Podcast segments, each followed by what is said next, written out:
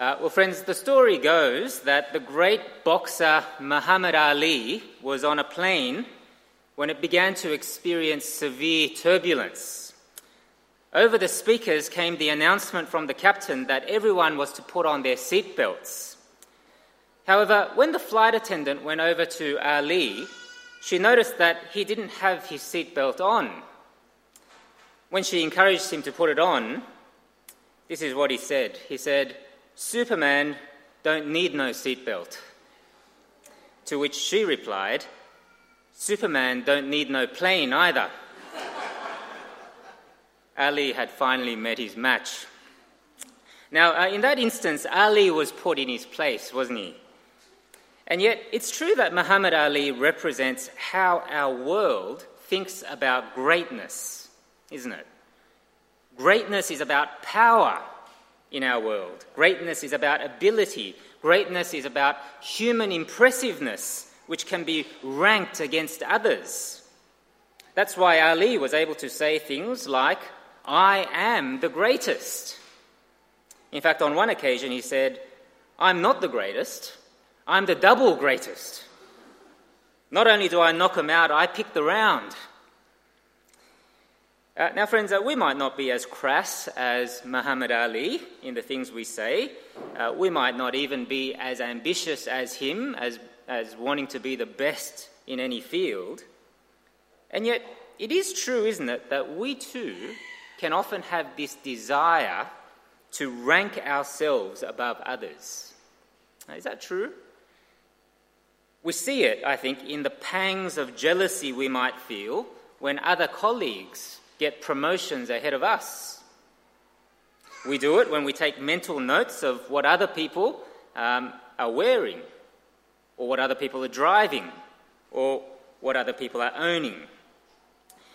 Ministers might do it by comparing the size of their congregations. How do you rank yourself against others? Do you have this desire, if you're honest, to be greater than other people in this world? Uh, well, this morning we're coming back to Matthew's Gospel again. And uh, if you've been with us for a while, you'll know that we've been working our way through uh, Matthew's Gospel over the past few years. Uh, you might also remember that Matthew's Gospel is organized around some big teaching blocks where Jesus, the master teacher, teaches his disciples and the crowds. Uh, we've seen him, for example, teaching uh, in the, the great Sermon on the Mount in chapters 5 to 7. We've seen him teaching about mission in chapter 10. We've seen him teaching in parables in chapter 13. And today we begin a new teaching block in chapter 18, which begins with the question that you see there on the lips of Jesus' disciples in verse 1. I have a look with me at verse 1. They ask, Jesus this question Who is the greatest in the kingdom of heaven? Who is the greatest in the kingdom of heaven? Now, why do they ask Jesus this question, I wonder? Well, it could be because Jesus has been using the language of ranking in the past. Uh, he's, he's talked about being least in the kingdom of heaven uh, or being great in the kingdom of heaven, back in chapter 5, verse 19? Or is it because Jesus has recently privileged three of his disciples, who, if you remember, he takes up a mountain and reveals himself in all his glory at the Transfiguration? Or is it because he's just been speaking about, the, uh, about status, and in particular, his status as being uh, the son of uh, the, the Son of God, and so is free from having to pay the temple tax, if you remember back to uh, our last talk on Matthew. Uh, we're not really told here, are we? And yet, what we can see is that chapter 18 speaks a lot about relationships. It recognizes that there will be other people in the kingdom of heaven, and Jesus begins to teach his disciples about uh, how they are to relate to one another. This is about life in the kingdom that is ruled by Jesus. And so, how does Jesus answer the question that is on the lips of his disciples? What, what does he have to say about this desire to know who is the greatest in the kingdom? Well, you can see there that Jesus calls to him a child to illustrate that if you want to be the greatest in the kingdom of heaven, you need to become like this little child.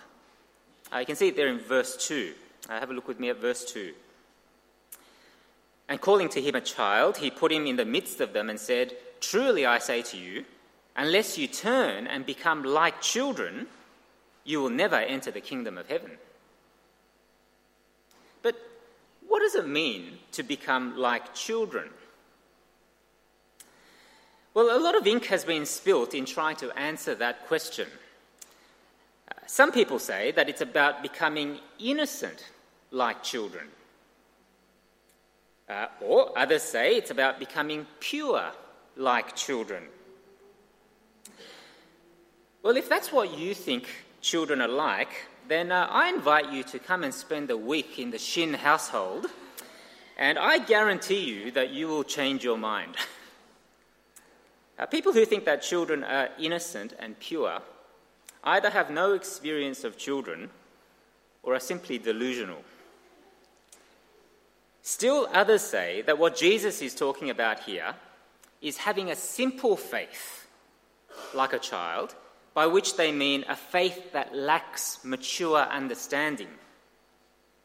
But this can't be the case either, can it? Because other parts of Scripture actually speak against being like a child in your immaturity.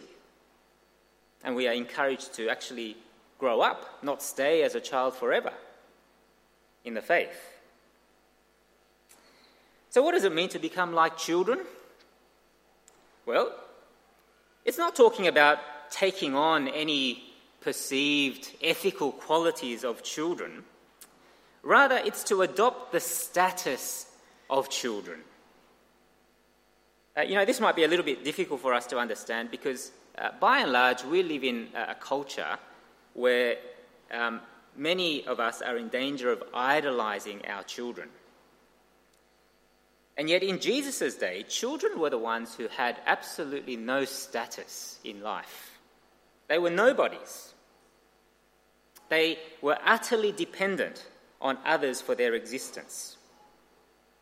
And so, when Jesus says that you must become like children, uh, what he's saying is that you must adopt the status of a child. You must come to God as though you have absolutely no status before Him. You have nothing to offer God except perhaps your sin and your rebellion against Him. And you are utterly dependent on Him for mercy and forgiveness. Uh, that's why Jesus says in verse 4 Whoever humbles himself like this child is the greatest in the kingdom of heaven. He's not saying that children are always humble, because that's uh, quite obviously not the case. But he's saying that to become like children, you have to adopt their status. You have to adopt a low status and recognize your need and dependence of God. Uh, notice, friends, what is at stake here. Jesus is not simply giving advice about how to live a good life. No, he's talking about entering the kingdom of heaven, you see. Uh, the disciples here are simply concerned about their own rank and place and status in the kingdom of heaven. But what Jesus is saying is that with that attitude, you'd actually, you actually better make sure that you are in the kingdom in the first place. For the one who is able to enter the kingdom of heaven is the one who has humbled himself to the position of a child. You get into the kingdom by going low, you see. Uh, you may have been to the, the Louvre Museum uh, in Paris. Has anyone been to the Louvre before? The lucky ones? Yep, a few of us. Uh, going to the Louvre for the art lover is a bit like go- going to heaven itself, I think. Uh, you have almost uh, 400,000 of the world's best pieces of art uh, in a single place. in fact, I, I heard the other day that if you want to spend time looking at each piece, it will, it will take you almost five months uh, to go through the whole museum. But here's the thing Um, if you've ever been to the museum, you will know that in order to get into the museum, uh, you need to actually go down uh, a flight of stairs because the entrance is actually uh, down the bottom above that famous pyramid uh, that lies on, uh, on, on uh, street level. And so the way to get in is by going low. That's kind of what Jesus is saying here, isn't it? You get into the kingdom by going low. You get into the kingdom by coming to Jesus knowing your humble circumstance before Him. You get in by coming to Him recognizing your great need for forgiveness and mercy because all you have to offer Him is your sin and rebellion, and my sin and rebellion. And you get in by trusting that He is the only one who can forgive you and give you eternal life in His kingdom. Notice, you don't get into the kingdom thinking that you can achieve it through your own greatness. You don't get into the kingdom by declaring to God that you must be great because of your church going, or because you were born into a Christian family, or because you were baptized, or because of your good works or decent life. No, the only way that you will find yourself in the kingdom of heaven is by humbly coming to Jesus. So I want to ask you this morning have you humbly come to him in this way? Are you in the kingdom? Is the question that Jesus is asking. And so you get in by going low uh, those who are truly great in God's eyes are the ones who have humbled himself, uh, humbled themselves rather, before Jesus.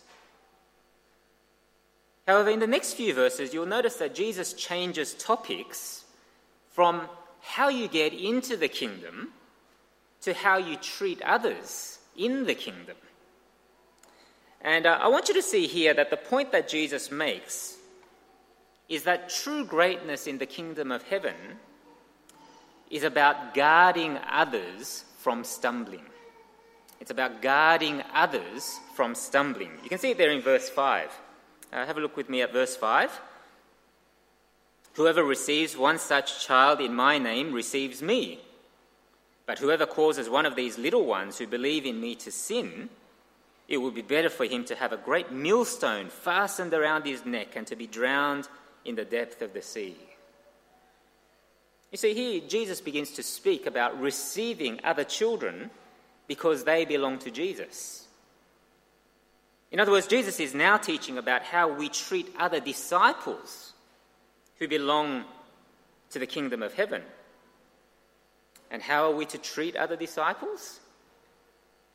Well, we are to be so concerned for them that we do not cause them to stumble in their faith.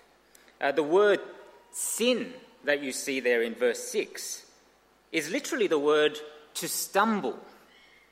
And so, what Jesus is speaking about here is about influencing other disciples of Jesus in such a way that they stumble and fall and perhaps even lose their faith in Jesus as they walk away from him. Uh, notice how serious this is, friends. Uh, Jesus says that if you influence another disciple in such a way that they stumble and fall and walk away from Jesus, then it will be better for you and me to have a big bag of cement tied around our necks and be drowned in Sydney Harbour. We might often think that our sin and our potential to influence others negatively uh, is no big deal.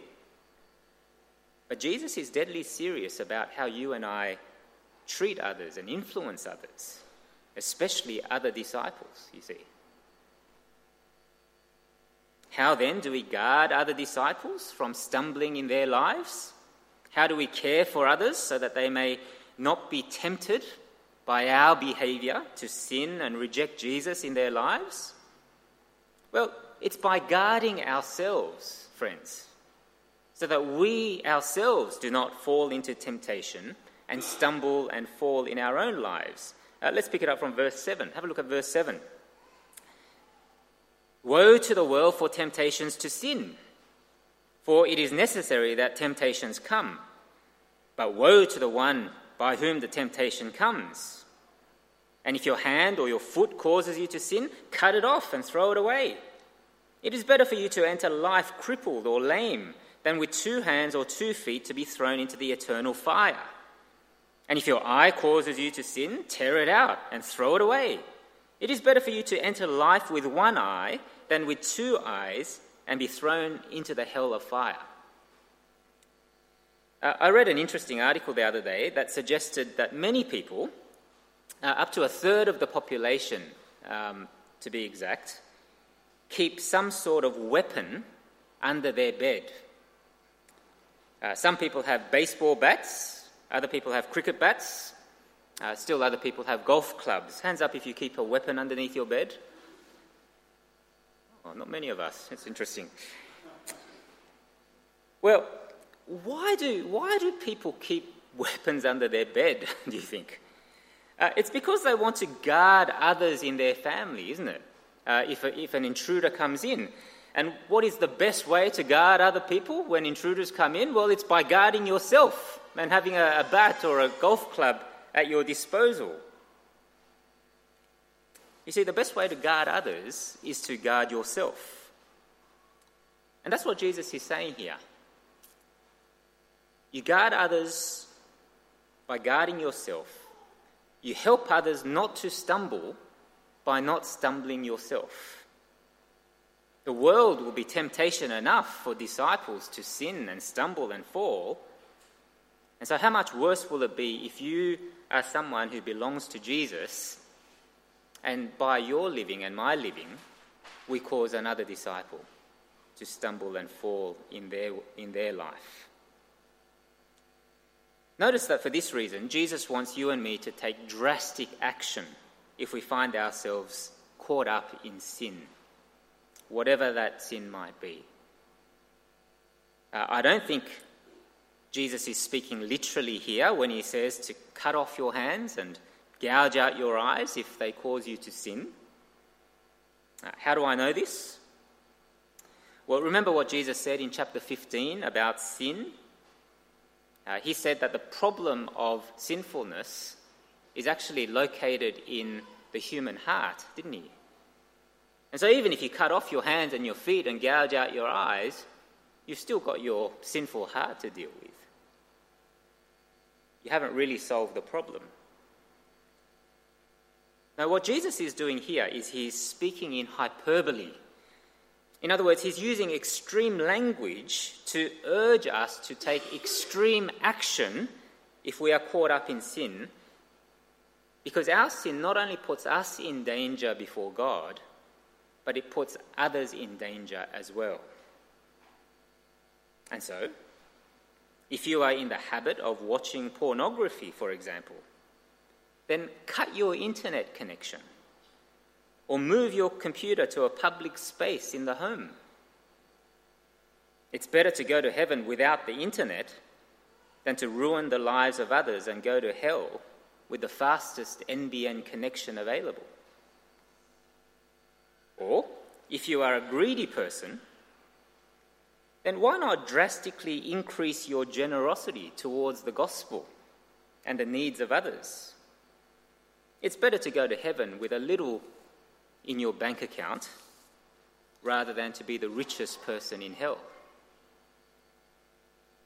Or if you are a spiritually apathetic person, perhaps a spiritually apathetic husband, putting your family in great spiritual danger, then humble yourself and seek help from someone. It's better to go to heaven without your dignity than to be proud and go to hell, having led your family away from Jesus. Now, friends, if you think um, I'm being too radical here, then just have a look at Jesus' words again. Uh, Jesus believes in hell, which he describes as eternal punishment from God. Please don't believe those who say that Jesus doesn't believe in hell because he's simply just about love. No, Jesus speaks about hell more than anyone in the New Testament. and it is because He loves us that He warns us to take drastic action if we are caught up in sin. Because by guarding ourselves, we guard not only ourselves, but we guard others around us.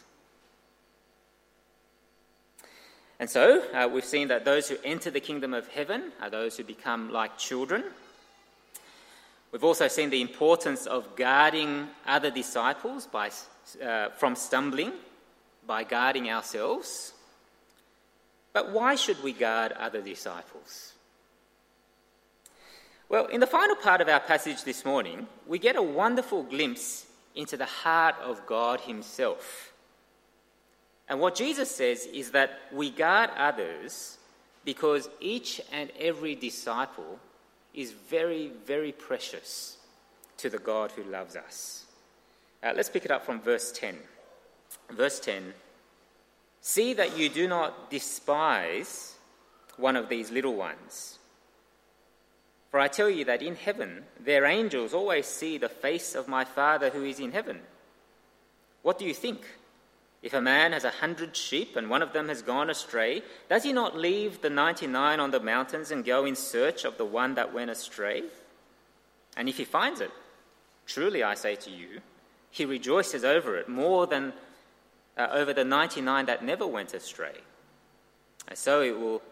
So it is not the will of my Father who is in heaven that one of these little ones should perish. Notice that the command is to not despise the little ones who are disciples of Jesus. In other words, we are not to look down on other disciples. We're not to neglect other disciples. We're not to cause them to fall in their life. Rather, we are to care for them and guard them in the faith. But why? Why should we do this? Well, we're given two reasons there. Uh, firstly, Jesus says in verse 10 that it's because their angels always see the face of my Father who is in heaven, which is a, a weird thing to say, isn't it? Uh, many Christian people think this is speaking about guardian angels. Uh, you know, why should we care for other disciples? Well, they say it's because uh, each and every one of us has a guardian angel uh, who is looking after us, which suggests that we must be important to God. But, friends, I don't think that's what Jesus is speaking about here. Uh, nowhere in the Bible, as far as I'm aware, are we ever told that every single one of us has uh, uh, a guardian angel, an individual guardian angel looking after us. Now, I think the angels that Jesus speaks about here are the spirits of the disciples who go to heaven. The spirits of the disciples who go to heaven after their death. Later on in uh, chapter 22, verse 30, uh, Jesus uses the word angel to describe disciples in heaven when he says, For in the resurrection they neither marry nor are given in marriage, but are like angels in heaven. And so, what Jesus is saying is that disciples are precious because of their glorious future. Every single disciple Every single disciple of Jesus will spend eternity gazing at the face of Jesus, uh, uh, gazing at the face of Jesus and dwelling with God forever in heaven, which means that they matter to God. And so they must matter to us as well. But secondly, Jesus gives this wonderful window into the heart of God the Father as he describes him as a great shepherd who leaves the 99 sheep to go after the one sheep that is going astray. Uh, if you've been a careful reader, however, you may have noticed something strange here in the passage. Uh, what's something strange uh, in the passage? Has anyone picked that up? Yeah, there's no verse 11. Where is verse 11 gone? Uh, I think what's happened there is um, in some biblical manuscripts, which are copies of the original um, gospel, it seems that some scribes have put in the words, "For the Son of Man came to seek and sa- uh, to seek and save the lost." or something to that effect. I think you can see it in, your, in, in a little footnote in your Bible. But uh, it's likely, I think, um, for those wor- that those words uh, are an insertion into the text rather than something that Matthew originally uh, wrote in his Gospel, uh, which is why it's missing in, in most translations. But I think the point still is very clear from this passage. Uh, each individual sheep is so precious to God that he is willing to leave 99 sheep who are not straying in the field to go searching for that one sheep who has gone astray. In fact, that one sheep is so precious to God that when he finds it, notice that he rejoices greatly. And so every single disciple of Jesus is precious to God. If you are a disciple of Jesus, you are very precious to God. God knows you, and He loves you, and He counts you as precious, even if you are immature or weak or wandering, which we are all prone to do. And God's great desire is to seek you out and not let you perish by wandering away from Him. In fact, He loved you and He loved me so much that He sent His very own Son to die in our place for our sins so that He might forgive us of our sin and pride and so that He might bring back those who are wandering. What a wonderful God we have who is willing to seek and save the little ones. And if God counts each disciple as this precious, then so should each of us if we belong to Him. Now, this week in our staff meeting, uh, all the pastors at our church read this passage together, and uh, there was a moment of uh, quiet silence as uh, we all realized that there have been times when, in our busyness, uh, we've left the 90, uh, sorry, we, we've cared for the 99 and neglected the one who is straying and wandering. And so I, I need to repent of thinking this way as I think about caring for uh, this particular congregation. And yet, when I looked carefully at this passage, I saw something really helpful because this command to not despise the little ones is not just a command to pastors, is it? But it's actually a command to all Jesus' disciples. You know, in, the in, in English, the word you can either be singular or it can be plural, and there's no way of distinguishing be- between them just by looking at the word, isn't it? And so if I say, uh, You're beautiful, I could be speaking about you, or I could be speaking about my wife. There's no way of knowing who exactly I'm speaking to just by the word you. But in the Greek language, which is the original language of the New Testament, you can tell whether it's a singular or whether it's a plural. And so the you that you see there in verse 8 is a singular. It's talking about each individual's responsibility to drastically guard against sin in order to guard others. However, the you that you see there in verse 10 is a plural you. In other words, the responsibility to care for other disciples who belong to Jesus is not just for one person. If you are a disciple of Jesus, then Jesus is speaking to you. How are you going in guarding other disciples so that they do not stumble and fall and walk away from Jesus? How wonderful, friends, when disciples care for the spiritual welfare of others. How wonderful when we hear things like, you know, I've noticed so and so hasn't been around for the last little while. Uh, I might give them a call and, and see how they're going, just to encourage them. Or, I know that so and so is making some very unwise decisions in his life. I wonder whether I should give them a call and speak to them about that so that they can make some changes for their good.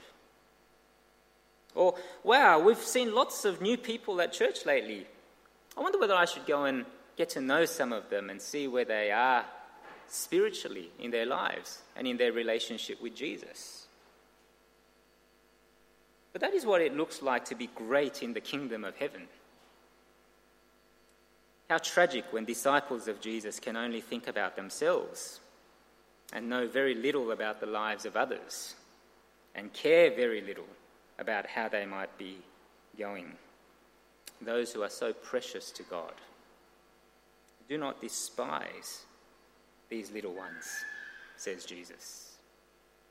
Guard them, care for them, for they are precious to Him. Let's pray.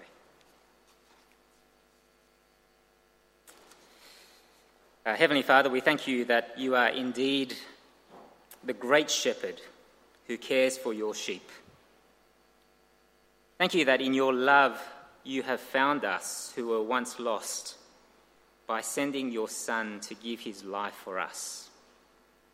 Thank you that you care for each one of us individually, and that even if we wander, that it is your desire to seek us out as we are straying. Now, Father, we ask that you would help us to be the people who care for those who are precious to you in ways that reflect your care for us. Help us to be the ones who humble ourselves, not only before you, but before others, so that we might count the needs of others above ourselves. We thank you that in the Lord Jesus we have such a great example of one who did not count equality with you something to be grasped, but someone who made himself nothing and obediently gave himself over to death, even death on a cross. Father, if we have been living in sin, we pray that you would mercifully grant us repentance. Help us to see the seriousness of sin in your eyes. Help us to not trivialize it. And help us to turn away from living in such ways, not only for our own sake, but for the sake of others around us. Help us to be the ones who do not seek our own greatness but find joy in following and listening to the one who really is the greatest in the kingdom of heaven, the Lord Jesus. For we pray this in his name. Amen.